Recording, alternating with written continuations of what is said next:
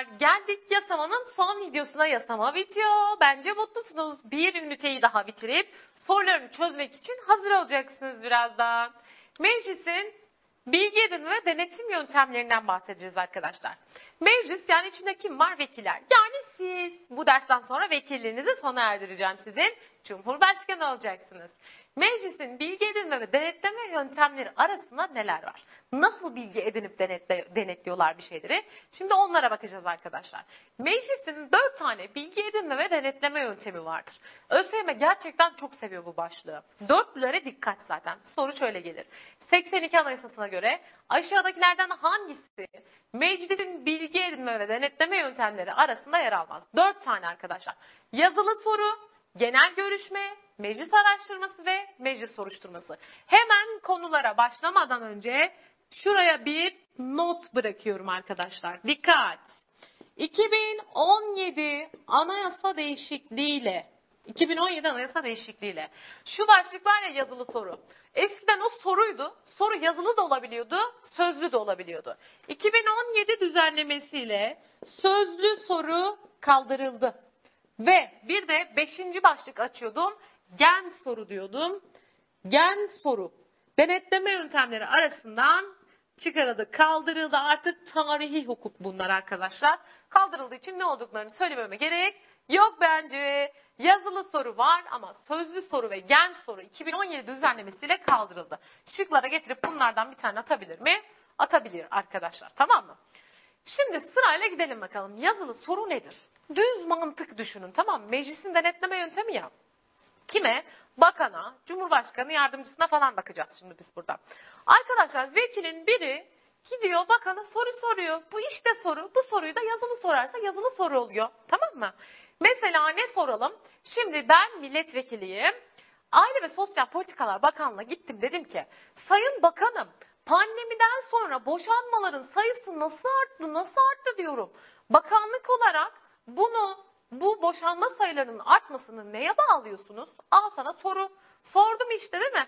Öyle olmadı mı? Haberlere falan da çıktı. Pandemiden sonra eve kapanmaların ardından boşanmaların sayısı gün geçtikçe artıyordu. Evdeki dır dır vır vır zır zır artıyordu. Niye? Evdesin akşama kadar birbirini yiyip duruyordun yani. İnşallah o rahat rahat gezeceğimiz günlere bir an önce kavuşur, kavuşuruz arkadaşlar.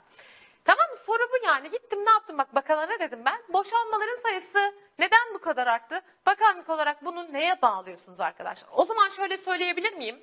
Bak milletvekillerinin bir milletvekili de yapabiliyor bunu. Bakan ya da Cumhurbaşkanı yardımcısına 15 gün içinde cevaplandırmak üzere yazılı bir şekilde soru sorması. Tamam Yazılı olacak sorduğu şey. O zaman yazılı soru kaç gün içinde cevaplanmalıdır diye bir soru gelirse 15 gün. Tanımını bilin bunun. Bir kere daha söylüyorum. Milletvekillerinin bakan ya da cumhurbaşkanı yardımcılarına 15 gün içinde cevaplandırmak üzere yazılı bir şekilde soru yöneltmesine biz ne diyormuşuz? Yazılı soru diyormuşuz. Tamam mı? Meraktan gidiyor soruyu soruyor. Soruyu sorarsan ne olur? Cevabı alır oturursun. Bu böyle bir şey. Genel görüşmeli. Arkadaşlar şimdi burada şey düşünün. Ailenizi ilgilendiren önemli bir konu var. Aile meclisi toplanır bir görüşür. Meclis de böyle burada. Devlet ya da toplum faaliyetini ilgilendiren önemli bir konunun meclis genel kurulunda toplanıp görüşülmesidir arkadaşlar. Tamam mı? Devlet ya da toplum faaliyetlerini ilgilendiren bir konunun devlet ya da toplum faaliyetlerini ilgilendiren önemli bir konunun TBMM Genel Kurulu'nda görüşülmesidir. TBMM Genel Kurulu'nda görüşülmesi. Görüşmeyi yapıyor, sonunda bir rapor hazırlıyor ve bitiyor. Bu kadar. Tamam mı? Terör önemli bir konu mu arkadaşlar? Evet. Orman yangınları çok önemli bir konu bakın. Devleti de toplumu da ilgilendiriyor. Meclisin toplanıp bu konuda görüşme yapmasına ben genel görüşme adı veriyorum. Bu kadar. Tanımını yine biliyorsunuz. Meclis araştırmasına gelirsek. Hmm. Meclis Bir araştırma yapıyorsam ne yapıyorum? Bak bilgi toplamaya çalışıyorum değil mi arkadaşlar? Meclisin belli bir konuda bilgi edinmek amacıyla yaptığı incelemeye ben ne diyorum? Meclis araştırması. Meclisin belli bir konuda belli bir konuda bilgi edinmek amacıyla bilgi edinme amacıyla inceleme yapmasıyla inceleme yapmasına ne diyormuşuz? Meclis araştırması. Bir araştırma komisyonu kuruluyor ve araştırma yapılıyor. Şey gibi düşünün. Kızı istemeye geldiler, araştırmak lazım öyle değil mi? Ya da beyler sizi biri istemeye geldiğinde, kızlar sizi biri istemeye geldiğinde ne yaparız bir? Araştırırız. Kim, kimin, kimlerdendir, kimdir, soyu nereye dayanır? Bir ne yaparız? Araştırırız. İşte burada da meclis bazı şeyleri araştırıyor. Mesela ne olabilir? Bir araştırma komisyonu kuruluyor, araştırmaya başlatıyor. Türkçe neden bu kadar bozuluyor? Haydi gelin bir araştırma komisyonu kurup bunu bulalım. Türkçe giderek yozlaşıyor diye bir manşet atıldı. Özgür hocama buradan selamlarımı, sevgilerimi iletiyorum. Türkçe niye yozlaşıyor arkadaşlar? İşte böyle yozlaşıyor diyenler olduğu için yozlaşıyor. Yabancı kelimeler bozmuyor mu Türkçeyi? Bozuyor değil mi? Belki şu tiki kızlar falan var ya mesela. Mesela onlar nasıl konuşuyorlar Berk? Sen biliyor musun tiki kızlara? Naber? Tatlım. Anişkom. Kocişkom. Telefonlarda bir kere kocalar kesin kocişkom falan. Benimki ne diye kayıt. Neyse ki ben öyle kaydetmemişim. Anişkom. Bak bir tane tiki verir misin? Görelim şurada bir örnek.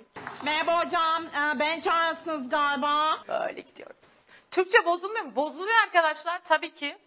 Ya da e, İngilizce kelimelere baktığımız zaman çok Türkçe ile arada e, konuşmuyor muyuz? See you falan diyoruz değil mi? See you yarın. İngilizcesi bu kadar. See you yarın. Ne bozuyor başka? Aklınıza gelenler var mı? Kısaltmalar ve sosyal medya katlediyor Türkçeyi. Niye? Çünkü S, A, A, S, keep, A, E, O, mucuk, bay. Ne bu? Baktığında aslında kısaltma işte. Keep, A, E, O, mucuk, bay. Bozuyor arkadaşlar bunlar. Komisyon ne yaptı? Bir araştırma yaptı. Sebebini buldu. Tamam bu. Belli bir konuda bilgi edinmek için yapılan inceleme. Devlet sırları ile ticari sırlar meclis araştırmasına konu olamaz. Çünkü onlar sırdır arkadaşlar. Tamam mı? Altına not olarak belirtiyoruz. Ne diyoruz ve devlet sırları ile devlet sırları ile ticari sırlar ticari sırlar meclis araştırmasına konu olamaz. Aklınızda bulunsun. Tanımları lütfen bilin arkadaşlar. Sonunda bir kere daha toparlayacağım zaten. Şimdi geliyorum meclis soruşturmasında işin rengi değişiyor. Burada olaylar hararetlenmeye başlıyor. Çünkü suç işleniyor ve bunun yargılanması lazım. Ama öncesinde bu suçu kim işledi? Nasıl işledi? Soruşturulup bulunması lazım. Şimdi geliyoruz meclis soruşturmasına. 2017 anayasa değişikliğiyle ciddi anlamda değişiklik, gösteren bir başlıktır. Bak önce adı anlayalım. Meclis soruşturması. Ben neyi soruştururum? Ortada bir suç var. Suç ortaya çıksın diye ne yaparım? Ben bir soruşturma süreci başlatırım değil mi arkadaşlar? Bu da bilgi edinme ve denetleme yöntemleri başlığında şöyle anlatılıyor bana. Diyor ki Cumhurbaşkanı yardımcıları ya da bakanların suç işledikleri iddiasıyla meclis tarafından meclis soruşturması açılmasına karar verilebilir. O zaman ortada bir suç var. Cumhurbaşkanı ihaleye, Cumhurbaşkanı yardımcısı ihaleye fesat karıştırdı. Bakan yolsuzluk yaptı. Bak bunlar ne arkadaşlar? Suç mu suç? İşte böyle durumlar, böyle iddialar olduğu zaman meclis soruşturması devreye giriyor. Suç işlemiş, o zaman cezasının kesilmesi lazım diyor anayasa. Cumhurbaşkanı yardımcıları ya da bakanların görevleriyle ilgili suç işlemiş oldukları iddiasıyla önce Türkiye Büyük Millet Meclisi der ki ya der bak ortada böyle bir iddia var. Yolsuzluk var, ihaleye fesat karıştırmışlar, suç işlemişler. Meclis soruşturması açılsın önerisinde bulunuyoruz derler. Buna biz meclis soruşturması önergesi deriz. Tamam mı? Ve meclis soruşturması önergesini üye tam sayısının salt çoğunu verecek en az. Yani en az 301 vekil meclis soruşturması açılsın diye ne yapacak? Öneride bulunulacak arkadaşlar. Meclis bu öneriyi, önerge veriliyor. En az 301 vekil veriyor önergeyi. Meclis bu önergeyi bir ay içinde ne yapıyor arkadaşlar? Görüşüyor. Sonra tekrar bu önerinin üstüne mecliste oylama yapılıyor. Sayın vekiller önerge verildi ve görüşüldünüz. Soruşturma açılsın mı açılmasın mı oylaması yapılır mecliste. Üye tam sayısının 3 bölü 5'i yani en az 360 milletvekili meclis soruşturması açılsın oyu verir. 360 ile karar çıkarsa arkadaşlar süreç başlar. 15 kişilik bir soruşturma komisyonu kurulur. Soruşturma komisyonu 2 ay içinde bir rapor hazırlar ve bu raporu 2 ay içinde meclis başkanlığına sunar. Oldu da 2 ay içinde Meclis başkanlığına raporu sunamadı. Yani soruşturma sürecini tamamlayamadı. Bir ay daha bir ek süre verilir arkadaşlar. Bu süre sonucunda tamamlar ve bu raporu meclis başkanlığına ne yapar? 10 gün içinde sunar. 10 gün içinde TBMM Genel Kurulu'na geldi. Genel kurul bunu arkadaşlar. Genel kurul dediğin kim? Vekiller, huzuru. Şimdi soruşturma yapılmış, raporu gelmiş. Genel kurulda Genel kurulda bilgilendirme yapıldı, genel kurula sunuldu. Şimdi vekillere ne diyeceğim ben? Sayın vekillerim, sorarım sizlere, soruşturma sonucunu okudunuz. Bu bakan ya da bu cumhurbaşkanı yardımcısı Yüce Divan'a sevk edilsin mi edilmesin mi diye soruyorum arkadaşlar. Burada oylama yine gizli bir şekilde yapılıyor. En az 2 bölü 3 yani 400 milletvekilinin oyuyla bakan ya da cumhurbaşkanı yardımcısı Yüce Divan'a sevk edilir. Yüce Divan kimdir? Anayasa Mahkemesi'dir tabii ki. Yüce Divan'a sevk ettik. Bitti mi? Hayır. Hemen görevleri bitiyor mu? Bitmiyor. Şimdi süreç nasıl olacak? Şurayı bir daha toparlayın. Meclis bakan ya da cumhurbaşkanı yardımcısının suç işlemiş oldukları iddiasıyla TBMM Genel Kurulu tarafından üye tam sayısının salt çoğunluğuyla meclis soruşturması açılsın önergesi verilir. Tamam. Sonra üye tam sayısının 3 bölü 5 çoğunluğuyla yani en az 360 vekilin kararıyla meclis soruşturması açılsın kararı alınır. 15, kişi, 15 kişilik bir soruşturma komisyonu kurulur. Komisyon 2 ay içinde raporu tamamlar. Tamamlayamazsa eğer komisyona bir aylık bir ek süre veriliyor arkadaşlar. Sonunda raporunu başkanlığa veriyor. Başkanlıkta 10 gün içinde TBMM Genel Kurulu'na raporu bildiriyor. Sonra genel kurulda Yüce Divan'a sevk edelim mi etmeyelim mi oylaması yapılıyor. En az 400 yani 2 bölü 3 vekilin oyuyla Yüce Divan'a ne yapıyorum ben? Sevk ediyorum. Yüce Divan dediğim kim? Anayasa Mahkemesi. Arkadaşlar Yüce Divan yargılaması 3 ay içinde tamamlanmalıdır. Eğer olur da Yüce Divan yargılaması 3 ay içinde tamamlanmazsa eğer Yüce Divan'a bir defaya mahsus olmak üzere ek 3 aylık bir süre verilir. Bu sürenin sonucunda süreç tamamlanmalıdır. Anlaştık mı? O zaman Yüce Divan yargılaması kaç ay sürüyormuş? 3 ay. Tamamlanamazsa 3 aylık bir defaya mahsus ek bir süre veriyormuşuz. Peki Yüce Divan'a sevk edilen bakan ya da cumhurbaşkanı yardımcısı hemen görevi bitiyor mu arkadaşlar? Yoksa hüküm mü giymesi lazım? Dikkat bak ne der? Seçilmeye engel bir suçtan hüküm giyen Cumhurbaşkanı yardımcısı ya da bakanın görevi sona erer. Yani Yüce Divan yargılaması yapılacak. Tamam mı? Hüküm giyecek. Ondan sonra görevi ne yapıyor? Sona eriyor. Bence anlaşıldı. O zaman soru kalıplarına bakacağım şimdi bunun. Sorum şu. Direkt tanımını soracağım. Görevleriyle ilgili suç işledikleri iddiasıyla Cumhurbaşkanı yardımcıları ya da bakanlar hakkında meclis tarafından cezai sorumluluğu denetlemek amacıyla kullanılan denetleme yöntemi nedir? Meclis soruşturmasıdır arkadaşlar. Meclis soruşturması önergesi için aranan çoğunluk üye tam sayısının salt çoğunluğu. Meclis soruşturması açılması kararı üye tam sayısının 3 bölü 5'i yani 360 vekil. Yüce Divan'a sevk için gereken oylama 2 bölü 3 yani 400 milletvekili. Bakın bunda da ne istiyor? Nitelikli çoğunluk istiyor arkadaşlar gördüğünüz gibi. Yüce Divan yargılaması kaç ay içinde sonuçlanıyor? 3 ay içinde sonuçlanıyor. Neydi bilgi edinme ve denetleme yöntemleri? Bir daha topluyoruz. Yazılı soru 15 gün içinde cevaplanacak. Genel görüşme, meclis araştırması ve meclis soruşturması. 2017 anayasa değişikliğiyle sözlü soru ve gel soru uygulaması kaldırılmıştır. Şöyle bir soru sorsam peki. Meclis soruşturmasının yaptırımı nedir? Nereye sevk edildi sonunda? Yaptırımı ne oldu? Yüce Divan'a sevk edilmek oldu arkadaşlar. Tamam mı? Şöyle sorsaydı.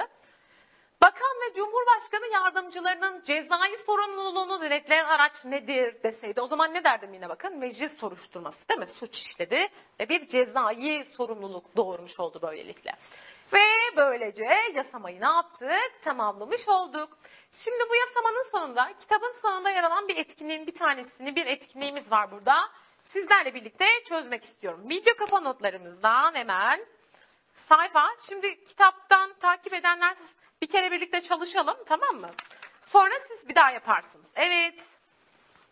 Doğru yanlış etkinliği sizinle çözeceğim etkinlik. Hazır mısınız? Bence hazırsınız. Berk pıt pıtlarla verirsin bence doğru yanlışı. D ve Y koysak yeterli belki. Yasama yetkisi Türk milleti adına Türkiye Büyük Millet Meclisi tarafından kullanılır. Hop doğru değil mi? Yasamayı kim kullanıyor? Meclis kullanıyor. Bence hepiniz yaptınız. Böylelikle hem küçük bir yasama tekrar yapıyoruz. Bir su içeyim detone olmaya başladı. İki. TBMV T, TBMV ah be. TBMV ve Cumhurbaşkanı tarafından seçimlerin yenilenmesine karar verilebilir. Hop doğru. Seçimlerin yenilenmesine kim karar verebilir? Meclis ve Cumhurbaşkanı. Seçimlerle ilgili şikayet ve itirazları incelemek ve kesin karara bağlamak Yüksek Seçim Kurulu'nun görevidir. Hop doğru. Doğru değil mi? YSK'nın göreviydi. YSK kaç üyeden oluşuyordu? 7 sil 4 yedek üyeden oluşuyordu. Üyelerin görev süresi 6 yılda. Bir ilin veya seçim çevresinin TBMM'de üyesi kalmazsa erken seçime gidilmesi zorunludur. Bu ne? Yanlış, yanlış.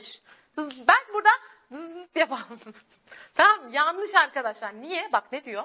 Bir ilin ya da seçim çevresinin mecliste üyesi kalmazsa erken seçime gidilmez. Ara seçim denir ona. Tamam mı? Ara seçim yalnızca boş olan ilde yapılıyordu. Erken seçim bütün ülkede yapılıyordu. O yüzden yanlış oldu. Milletvekili sıfatı kişi hakkında İl Seçim Kurulu tarafından milletvekili seçildiğine ilişkin tutanağın düzenlendiği anda kazanılır. Evet doğru. Vekillik sıfatı ne zaman kazanılıyordu? Tutanak hazırlandığında kazanılıyordu arkadaşlar. Göreve başlaması için vekilin ne gerekiyordu? An içmesi gerekiyordu. Altı, birazcık uzun bu.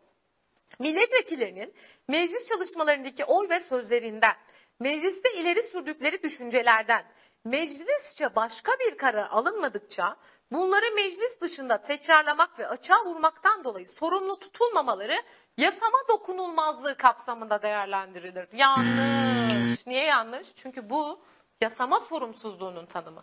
Dokunulmazlık tutulamaz, tutuklanamaz, sorgulanamaz ve yargılanamaz diyecekti bana çünkü. Tamam mı? Devam ediyorum. Türkiye'de genel seçimlerde dehont sistemi ve %10 barajlı usul uygulanmaktadır. Evet doğru. TBMM'de bir siyasi partiyi temsil eden ve en az 20 milletvekilinden oluşan yapıya siyasi parti grubu denir. Doğru. 30 vatandaş deseydi siyasi parti diyecektik değil mi? Meclis içinde ve 20 vekil dediği için siyasi parti grubu dedik. Yasama yılı 30 Eylül'de başlayıp 1 Ekim'de sona erer. Yanlış. Niye yanlış? Çünkü tam tersi. 1 Ekim'de başlar, 30 Eylül'de sona erer. 1 Ekim'de başka ne vardı? 10. TBMM'nin ara verme veya tatil sırasındayken toplanmasına olağanüstü toplantı denir. Olağanüstü çağrı, toplantı çağrısı Cumhurbaşkanı veya Meclis Başkanı tarafından yapılır. Evet doğru. Cumhurbaşkanının hastalık ve yurt dışına çıkma gibi sebeplerle geçici olarak görevinden ayrılması hallerinde görevine dönmesine kadar meclis başkanı Cumhurbaşkanlığına vekillik eder ve Cumhurbaşkanı ait yetkileri kullanır. Yanlış. Niye? Çünkü 2017 düzenlemesiyle artık meclis başkanı Cumhurbaşkanı vekalet etmezdi. Kim ediyor? Cumhurbaşkanı vekalet eden Cumhurbaşkanı yardımcılarıdır diyeceğiz zaten yürütmeyi işlerken. TBMM iç tüzüğü işaretli oylama, açık oylama ve gizli oylama olmak üzere üç tür oylama kabul etmiştir. Evet doğru. Butonlara basıyorum açık, el kaldırıyorum, indiriyorum, kabul edenler etmeyenler işaretle, kapalı kutularda zarflara atıyorum, gizli oylamaydı doğru. Meclis çalışmalarına özürsüz veya izinsiz olarak bir ay içinde toplam 5 birleşim günü katılmamak meclis üyeliğini sona erdiren nedenlerden biridir. Evet doğru değil mi? Devamsızlıktan sınıfta kalıyordu, meclisten atılıyordu hatırlıyorsanız. Parlamento kararları kural olarak Anayasa Mahkemesi'ne, Mahkemesi denetimine tabi değildir. Ancak meclis iç tüzüğü, milletvekilliği dokunulmazlığının kaldırılması, milletvekilliğinin düşürülmesi kararları parlamento kararı olmakla birlikte Anayasa Mahkemesi'nce denetlenir. Evet doğru artık adınız gibi biliyorsunuz bunları bence. Meclisin Cumhurbaşkanı yardımcısı ve bakanları denetleme yolları soru, genel görüşme, meclis araştırması ve meclis soruşturması olmak üzere dört grupta incelenir. Değil mi? Doğru. Yazılı soru, genel görüşme, meclis araştırması ve meclis soruşturması. Şimdi gördük zaten. Doğru. Kamu baş denetçiliği meclis başkanlığına bağlıdır. Evet, doğru. Cumhurbaşkanı uygun bulma kanunlarını veto edemez. Hmm, yanlış. Niye? Cumhurbaşkanı veto edemediği kanun neydi? Bütçe kanunlarıydı arkadaşlar. Usulüne göre yürürlüğe konulan milletler arası anlaşmalar kanun hükmündedir. Anayasaya aykırılık iddiasıyla Anayasa Mahkemesi'ne başvurulabilir. Ee, yanlış. Niye yanlış? Çünkü usulüne uygun yürürlüğe giren milletler arası anlaşmalar kanun hükmündedir. Evet ama Anayasa Mahkemesi tarafından denetlenemez demiştik. Genel veya özel af ilanı TBMM üye tam sayısının salt çoğunluğunun kararıyla alınır. Hmm, yanlış. Niye? Çünkü 3 bölü 5 çoğunlukla karar alınır arkadaşlar. Afta 360 vekil gerekiyordu. Kanun teklif için en az 20 milletvekili gerekir. Hmm, yanlış çünkü bir milletvekili bile kanun teklifinde ne yapabiliyordu? Bulunabiliyordu arkadaşlar. Tamam. Böylelikle yasamamızı ne yapmış olduk? Bitirmiş olduk. Siz de arkadaşlar derslerimizi izlediyseniz lütfen yürütmeye geçmeden önce yasamayla ilgili olan, ilgili olan testleri çözümlü soru bankasından çözün önce bakın. Çözümlü soru bankamdaki çözümleri bildiğiniz konu anlatır gibi anlattım zaten. Onları okursanız özellikle sesli bir şekilde okursanız da e, aklınızda daha fazla kalacaktır. Kalıcı öğrenme sağlayacaktır. En az 3 kaynaktan yasama ünitesinin testlerini muhakkak çözüyorsunuz arkadaşlar. En az 3 kaynak bitirmemiz gerekiyor. Bilginiz olsun. Umarım faydalı olmuştur. Yasamayı bitirdik. Şimdi sizlerin de vekilliği sona. Sizleri azat ediyorum arkadaşlar. Biraz dinlenin, keyfinize bakın. Yürütmeyle devam edeceğiz. Hoşçakalın.